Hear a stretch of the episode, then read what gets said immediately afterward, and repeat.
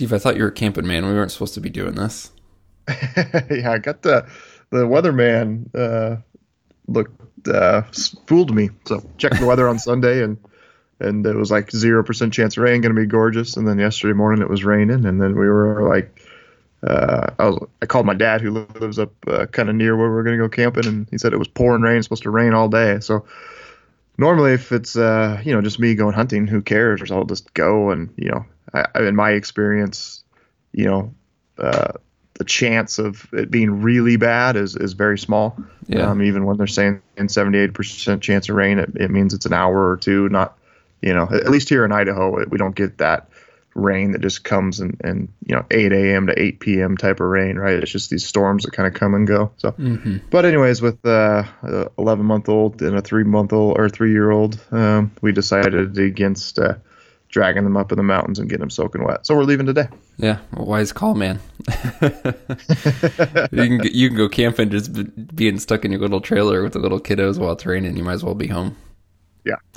We got some more questions to tackle today, kind of all over the map on some gear, some hunting, some pack questions, which we'll kick off with a pack question. Guy wrote in and said, will you ever add different color or camo options for your packs? I got a new K3 a few months ago, and I love the setup so much, but I want one to match my camouflage clothing, which he wears Kryptek Highlander. He said, if you offered one in Kryptek Highlander, I would buy another pack system tomorrow. I realize it's pretty expensive to add another line, so I'm just putting this out there and looking forward to hearing more about how you guys select camo patterns and colors for your packs. It's a multifaceted answer. A lot of it has to do with, I guess the overarching theme is Exo is a small company. Adding for every color you adds, and even us being small, it's like 30 new SKUs that I then have to stock, run through production, balance out. The one tricky thing that we always experience is, like last year when we introduced something new like the K3 pack and all the accessories, is figuring out how things break down. Because again, being small, and I'm sure if you've followed Exo over the years, it's not like we're we operate very differently. We're basically building every 4 to 6 weeks. We have a cycle of products, like our sew shop's working on it. They deliver it to us. By the time we get the next shipment from them, we've sold through most of what we've built prior. So we don't have a ton of stock sitting at the warehouse, and it fluctuates by time of year. I mean, we try to run a somewhat minimal, as low as we can in the slow months, and then we obviously ramp up for the busy summer months so that we have stock, when everything's going well. So there's that whole aspect of it, is just keeping, we're a small company, and it just gets way more complex the more colors you add. And then on the other side of it, there's some, I don't want to say politics is the right word, but like Sitka, they're their own clothing company. They make their own packs. Like, people ask us to get packs in Sitka sometimes, and we even had somebody email us in about getting a pack in Kuyu camouflage, and I kind of laughed to myself, because obviously they're they make their own packs, and they're not going to license out their pattern to another pack company. And then but for us, we've always had, I've known the guys, the original owners of First Sight for a long time, probably 10 years now. And so we had a great relationship with them. They didn't make packs. They wanted some packs in their Fusion and Cypher camouflage. We decided to do Fusion as the stock color that we did. And it was kind of an easier decision. We knew the guys. I'm not a big camo pattern guy, but I do like the way that Fusion looks. I think it's aesthetically appealing. So it fit. And then Kryptek, we've actually, I know the guys from Kryptek as well. They're here in Boise to speak directly to this guy. We did do a limited, very, very limited run of some Highlander packs a few years ago, but it was along the same lines of, like, I didn't think adding the, adding that camouflage pattern to the line offset the complexity of, like, the sales from it wouldn't offset the issues we'd have on the back side of keeping things in stock and getting materials and all that stuff. So that being said, we have been toying around with, if someone was paying attention, we posted photos, last November, December of the 1800 prototype, and it was in Kryptek Altitude camouflage. We may do a limited run of that this summer, but that all depends on and hinges on production. If things are going great and we've got good stock built up and we've got a 3 to 4 week window where it can shift our whole production line over to that, that's something we'll look at. So you might, if someone's really interested in a Kryptek Altitude pack, because that altitude's a pretty good looking pattern as well. So that may happen this summer. But yeah, there's just a lot of things going on. If I'm being 100% honest, I would love just, to do a single color and call it good with that. It would make life so much easier. It would make life so much easier for us. I mean, just the complexity of, the fabrics come from different suppliers and then stocking it and making it is it's way more advanced, complicated than people probably realize, especially when on a backpack. If it's like a bino harness, it's a one-off SKU, that's pretty easy. Like if we wanted to make our hip belt pouch and 10 different colors, we could pretty easily manage that. But when you're talking about a pack and then you're talking about all the bag sizes, the belt sizes, and then all the accessories that trickle down from that, everyone needs to match. It just kind of gets exponential there. So, yeah, I guess that's it. It's I remember Trent from Born and Raised Outdoors, he was in town. I think he was coming through like last October or November. And I brought him by, we had lunch together, and I brought him by the SO shop, and he was just kind of like, holy like he had no idea, like seeing all the levels of production from the raw goods to the cutting, to the sewing, to the packaging, to quality control, to get into the warehouse and building it. I mean, he was like kind of blown away. For me, it's, I've gotten used to it, right? We've been doing it for so long that it was kind of funny to have like someone from the outside come in, and what they thought they knew and versus what they saw, they were like, wow, that's way, way, way more complex than I ever realized. Yeah. Yeah. Cool. So, long answer for him. No, that's good, man. People like the behind the scenes stuff for sure.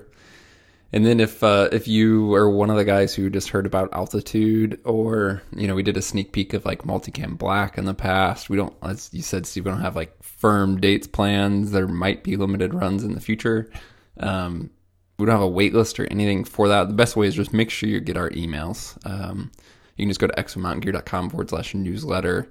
If we do any limited runs like that, obviously we would probably talk about it in the podcast here, maybe do social posts, but emails are just the best way to make sure you get directly notified. So if you don't already get emails from us and you're interested in that, then that'd be the way to go.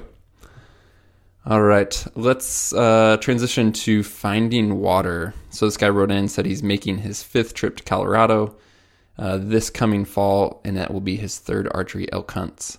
He uses Onyx Maps and Google Earth as research tools, and he's found it difficult to know if good water sources are available in new areas that he's planning to backpack hunt into. He's had previous years where finding water was difficult. So he's asking, what are some methods or tools I can use to know if drainages have water or if they are dry? I prefer to carry just enough water for the initial pack-in and then find a reliable source of water in the backcountry. So tips, tools, strategies you use, Steve, if you're heading into a new area to kind of pre-identify water sources or maybe gauge, do you need to pack in water? Is it going to be wet? What are your thoughts there? Yeah, lots of thoughts. I mean, water is king there when you're backpacking. You can only pack so much, and it depends on how much you're willing to pack, right? But there's within reason, the most I'm ever doing is like six liters. Basically for me, if I'm going into a completely new area, I'm using all the tools I have, and basically with maps and imaging to locate water sources, and then I'm going to mark them, or at least kind of make a mental note of where they should be, right? A lot of that will hinge. I mean, I think you kind of have, maybe this comes through some experience, but you're going to have a good idea.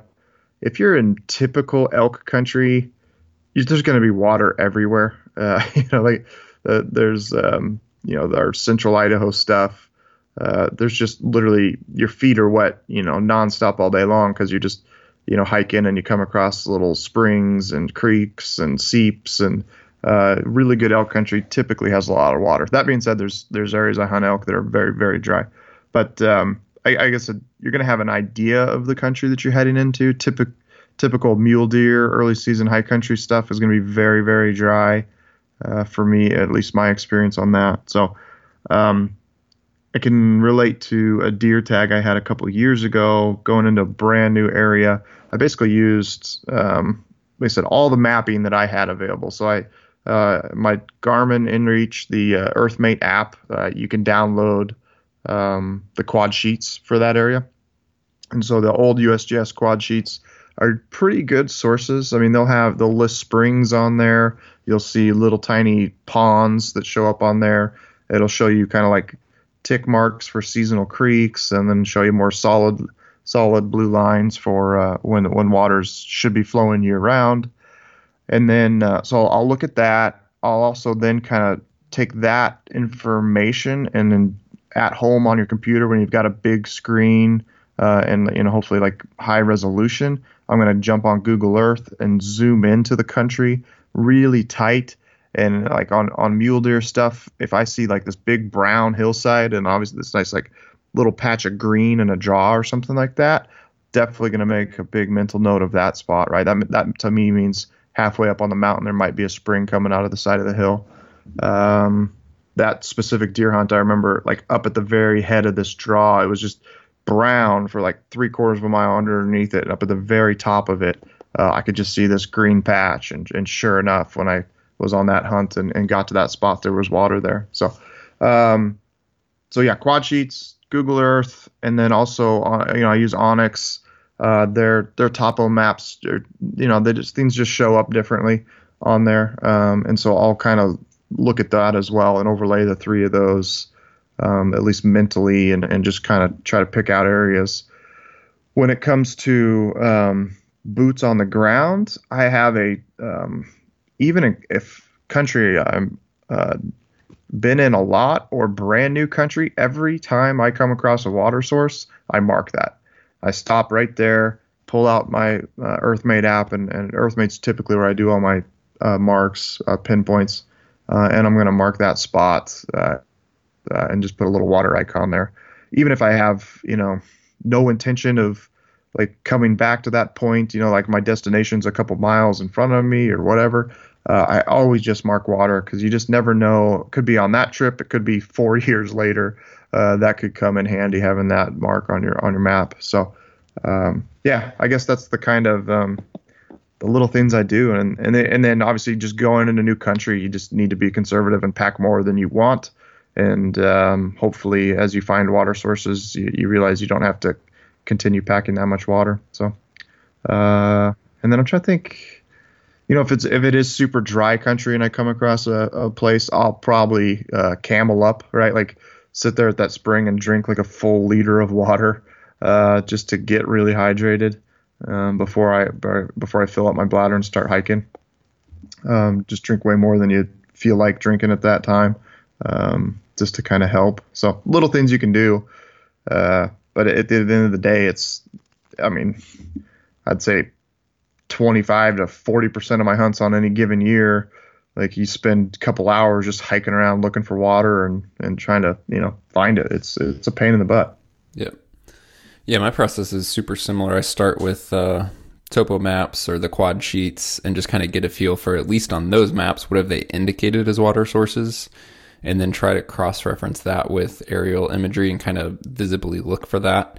And then just another thing, I think you mentioned or I spaced out, Steve, is in Google Earth, if you're using Google Earth, is use that time slider where you can change the imagery from when it was captured, and sometimes looking that in different seasons or even different types of imagery or resolutions is going to show you a different perspective on that. And I've found, you know, what looked to be dry and one imagery, you look at that same exact area but with another capture, and you can kind of see a little bit differently. So there's, if guys aren't familiar, there's just a slider where basically you can look at different imagery of the same place over time, and that can be helpful to use for that specifically. And then, like you said, Steve, just thinking through while you're out there, it's easy to get just caught up in the hunts and not planning ahead. And this, you know, it's probably more prevalent, obviously, in really dry country where if you're at an isolated water source, but there's even been times where it's just paid off to go, we just crossed this water source, you know, we're in new country, it's a late afternoon, and thinking through, do we have enough water to get us through cooking for dinner tonight and then, you know, coffee in the morning type thing. And so just that pre-planning, and as you said, when you encounter a water source, marking it's good, drinking then is good if needed, and then just thinking of planning ahead, especially if it's late in the day, of can I get through essentially tonight and into hunting tomorrow, and starting to move again and have enough water for that. So just keep those things in mind in terms of planning ahead. Side topic, Steve, I'm curious though, why do you keep your marks in Earthmate versus Onyx Maps? I think I just prefer the navigate. I prefer how Earthmate works. Onyx has some features that are really, really nice. But I just prefer Earthmate and, for a lot of reasons, just simpler to operate to me. Yeah. So your custom points in Earthmate, are those backed up to the cloud? Do you save those or like you have to back up those manually? Yeah, they're backed up to my Earthmate account, and then I can actually easily just log into the Earthmate account, download all the GPX files, and import them back into Onyx. And I've done that a handful of times over the years. So basically, after a season's over and I've got all the marks, I can then dump it into Onyx if for some specific reason I'm using Onyx that day. But got it.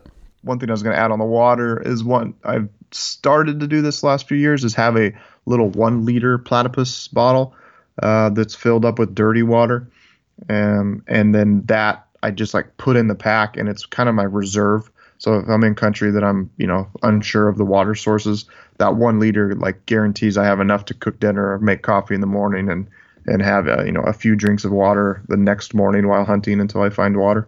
Mm-hmm. So it's been kind of one guy's talking about what they really like about Nalgene bottles. It's very visible how much they have. That's my kind of solution to that problem is I've always got that one liter bottle in the pack that I know is there, and it's kind of that backup reserve. It's like the reserve tank on the gas tank on your motorcycle, right? Like when you run out, you're really not out. You're still good. So yeah, and that point leads to the whole filter discussion and why it's advantageous to have a filter. We don't have to sit at the water source and filter it at that time. You can just essentially scoop up dirty water, store dirty water, and then filter it at a later time. So that's just another consideration to think through on your choice of filtering and treatment.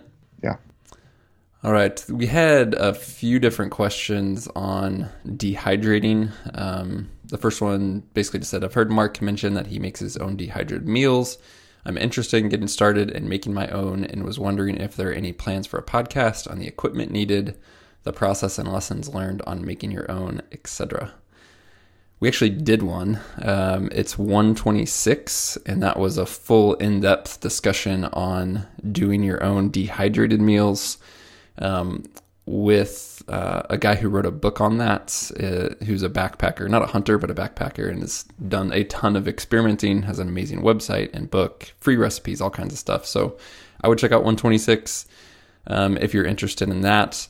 In terms of my experience, it's way easier than I thought it would be to dehydrate foods, whether it's individual snacks, individual ingredients, or you're doing just all meals. I talked about it in the podcast, but one of the things I love about it is there's a ton of things you can just dehydrate. Like we made this one of our favorite, like it's kind of a chili type recipe. We made it the other night. We have a bunch of leftovers. You can just spread that out, dehydrate it, package it. And then I already have meals for September with like almost zero effort.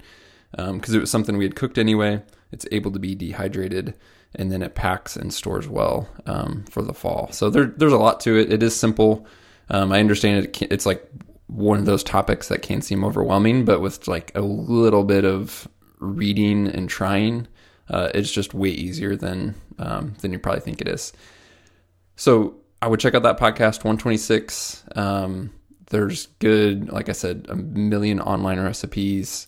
And then in terms of equipment, you can get started incredibly cheap. You can get a dehydrator for probably $60 on Amazon. It's going to be smaller, obviously. I went ahead and I knew it was something I wanted to stick with, and kind of the best, if you will. If you can spend $200 to $300, is an Excalibur. They're just known for being one of the best. They also have a really good warranty on them as well. That's the direction that I went, and I'm really glad that I did. I did the 9 tray, which can dehydrate a lot at a time for sure, which is nice. You can essentially make one large batch instead of running into dehydrator in 6 different small batches. And we use it, not constantly, but we do use it year round. Like, one of our favorite snacks is just doing our own dehydrated fruit, especially like apples and bananas, and stuff's delicious. But yeah, I make my own meals as well. A second part of that, and this was a totally different email, was asking, when you are making your dehydrated custom meals and not necessarily following a recipe, you obviously don't have instructions from the packaging. So how do you decide how much water to add for rehydration? Is it simply trial and error? Do you simmer the water until it's no longer runny? What is the strategy there? I would say, yeah, it is trial and error. It depends on the types of food that you're rehydrating.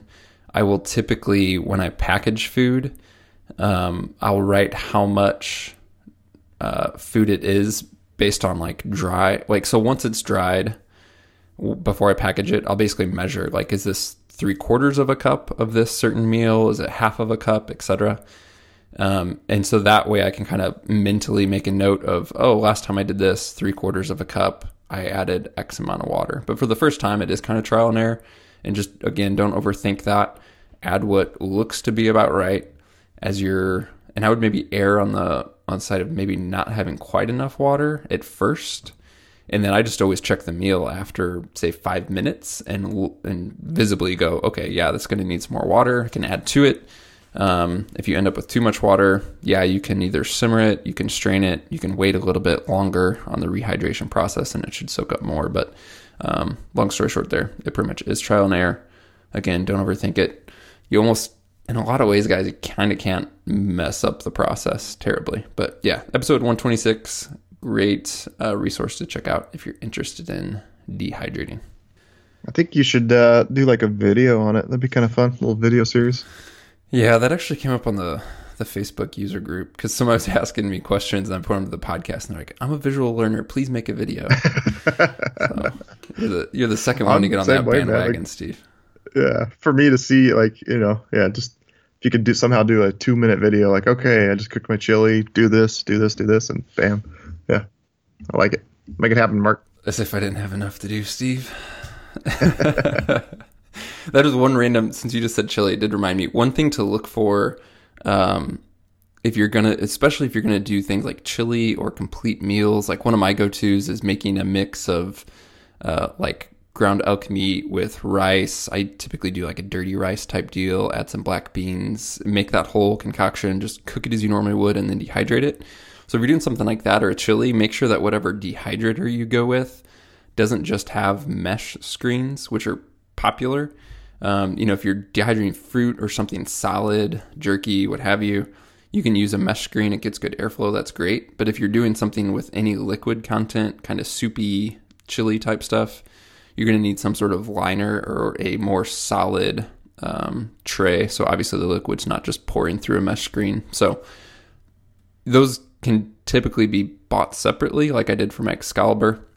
But just keep in mind, I'm not sure if you go with, like, a lot of the cheaper dehydrators are those round units with like a hole in the middle, like the Nesco dehydrators. I'm not sure if they have the right liners for those. They probably do, but just pro tip, something to look for. All right. Arrow question, Steve. We had a follow-up. We talked about arrows on the TSS episode 19. This guy wrote in, with not a single question, kind of a whole bunch of points, interesting topics to maybe hit on. I'll try and summarize and make a longer story short, but he's 6'5", has a 31-inch draw length. And so he naturally has A, a longer arrow, but B, a lot of energy through his bow with his long draw, which means he needs a stiff spine. A stiffer spine's typically a heavier arrow. And so long story short, he's trying to get his total arrow to weigh around 500 grains. A couple caveats to that. One is he wants higher FOC of at least 12. He also wants to run lighted nocks because he says he has a hard time following his arrow without them, which not only adds overall weight, but it's also going to offset your FOC. And any added weight also even further dictates you need a stiff spine. So to get what he wants with lighted nocks, stiff spine, the arrows he's choosing, his arrows are coming out heavier than he wants. So they're coming out like 550 grains. And then because they're so heavy, he's having trouble getting FOC without adding even more weight. So long story short, he's balancing my arrows are super heavy. I can't get FOC because the overall shaft's heavy and it's offset with lighted nocks. What do I do? So he mentions, can he go to a weaker spine? He's been shooting 300. Or what does he do? Like, how does he balance that? And long story short, he's currently running a 540 grain arrow at about 280 feet per second. But he wanted to get down to like 475 to 500 grains at 300 feet per second. So there's all kinds of variables here, Steve. But talk through that. Maybe hits, spine, FOC, total arrow weight, lighted nocks, or just talk about if he's at 540 grain at 280, should he even be pursuing, you know, a lighter but faster arrow for his setup? There's a million ways we could go about this, but I thought it'd be fun to talk to. Yeah, there's a lot of points there. I think he's asking for too much. He could, that lighted knock is, that I would dump that lighted knock in a heartbeat. I guess it's illegal in Idaho, so I wouldn't have a choice. Dump that lighted knock because those are going to be at least 30 grains heavier than a standard knock, I'm guessing. Okay, so let's stop there for 2 seconds. Yeah. He said he has trouble following his arrow without lighted knocks. Would you then just say choose a different fletching color? Do you think he's overestimating the importance of following his arrow? So if he has hesitation about ditching lighted knock, what's your advice there? Yeah, my advice would be, of all the things that he wants, that's the first thing to go to, in my opinion. I think it'd make the biggest difference right away. Yeah, it'd make the biggest difference. And I guess I've never hunted with a lighter knock, so my maybe people who shoot them swear by them, but they've been around for a long time, and I still don't think they're extremely popular. I don't think, if they're that much of a game changer, then they'd be on 95% of people's bows, and they're not. So, but that's just my assumption. I could see where in certain scenarios they're really, really nice. The one question that jumps to mind is this guy. He didn't say what type of hunting he's doing, did he? Is he out west? Is he hunting whitetails out of a tree stand? Because there's very different. That's a great question. I don't have it down in my notes, but I want to say he was elk hunting. Okay, all right. I think if you're a tree stand guy and you're overanalyzing it to that point, you're doing way, way, way too much. Like, your 20, 30 extreme 40-yard shots. This is all like moot points, and none of it matters.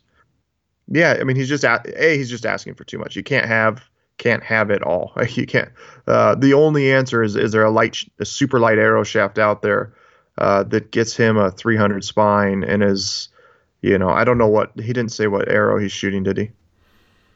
Yeah, not in or list of grains per inch or anything. Yeah, that'd be, if he's shooting an FMJ that's, probably 11.5 grains per inch. Yeah, there's going to be some arrows, some small diameter carbon arrows out there that can get a super stiff spine and probably be under 9 grains per inch. But I'm just not sure. We need that information, I guess, to elaborate further. But, for me, it's like, we kind of talked about this the other day is build, like I have a target weight in mind. And then I do have a, an FOC is obviously in mind. I don't put a lot of importance on it. Go back to that episode. I don't know, man, that was a couple years ago. The first one we did with Darren Cooper. That guy knows more about technical side of archery than a lot of people will forget in their lifetimes, or he'll forget more than people know in their lifetimes. And you know, he was just like, whatever, like 8 to 12%. As long as you're getting good air flight, who cares? And I think that, to me, that rings pretty true. So if this guy's like really trying to, you know, he's got his ideal arrow weight and he's like, you know, 9.5 or 10% and not 12, like I wouldn't get too hung up on that. You know, he probably just read some article that said you need to have 12% FOC and is going off of that. And, you know, that's I don't think it's super, super critical on exactly what that is, as long as you're getting good arrow flight, right? Mm-hmm. And that's going to be the number one thing is if he's got this 540 grain arrow that's flying like a dart, it's got everything he wants, but it's just a touch heavy, and all he's trying to do is just drop the weight to pick up 20 feet per second. I don't think that's worth chasing that. You know, and then we've talked too about, you know, I think 280 to 290 is a sweet spot for a hunting arrow to be. Once you start going like over 300, you get to 310, 315, 320 for a hunting setup would just be screaming fast. There's not many bows are going to do that without a super light arrow. You start running into more tuning issues. Things become more finicky. You know, the torque, you know, you got 280 grain arrow and you kind of slightly torque, or 280 feet per second arrow, and you slightly torque the riser versus a 320 foot per second arrow and you slightly torque the riser when you're in a hunting situation, you're going to have a different result at the end of it. You're going to be a lot less accurate with that faster arrow because it's just going to be a lot less forgiving. So yeah, rambling here. There's a lot of questions to that, but I think at the end of the day, he's short of finding an arrow out there that's the same spine but just lighter grains per inch, I don't think there's a solution for what he wants. Again, there's so many variables here. I was curious to see what you said, but when I read it, I mean, he's saying his current setup is 540 grains at 280 feet per second. I had that same thought of like, you're in a good speed range, you know, and you can go a little bit faster. And with pretty much zero investment, if he ditches lighted knocks, he's number one, automatically decreasing overall arrow weight. He's going to gain speed and he's going to gain FOC all at the same time just by ditching a lighted knock. So that would be my question, which is kind of where you started, Steve, of do you really need the lighted knocks? Because if you ditch those, you're essentially getting three of the benefits you're trying to seek: less weight, higher speed, higher FOC. And that's without buying new arrows, building new arrows, or any major investment. Like just from switching to a lighted knock to a standard knock, you're getting a lot of what you want for minimal effort, minimal cost. So that'd be the first thing that I would try. From there, I think you're right. To try and get everything he's asking for, your only option is to try and find a lower GPI arrow, just something that's a lighter shaft overall, but you don't, you know, he kind of mentioned in there specifically, can he change his spine? No. And I'd say no, there's no chance with his draw and those speeds. You need to be shooting that 300. You know, I've gone back and forth and I typically shoot 30 to 30 and a half, draw somewhere in that range over the years, depending on the bow and what release I'm using and all that. And there's been some bows I've been able to kind of tune down and like borderline run a 340 spine, but more often than not, I have to be, you know, at 300 or closer. So I, you know, and it sounds like he's running, you know, even higher energy than I am a little bit. So yeah, I don't think you can go beyond 300 there. Try the ditch and light and knock. You might get a lot of what you're asking for. Cool. That's a good one for today, Steve. Let's see. We got full episode tomorrow. You'll be out camping with the fam, enjoying that. We'll get back to it. Guys, as always, got any questions, topics, suggestions, anything like that, just shoot us that email to podcast@exomountaingear.com. We'll talk to you soon.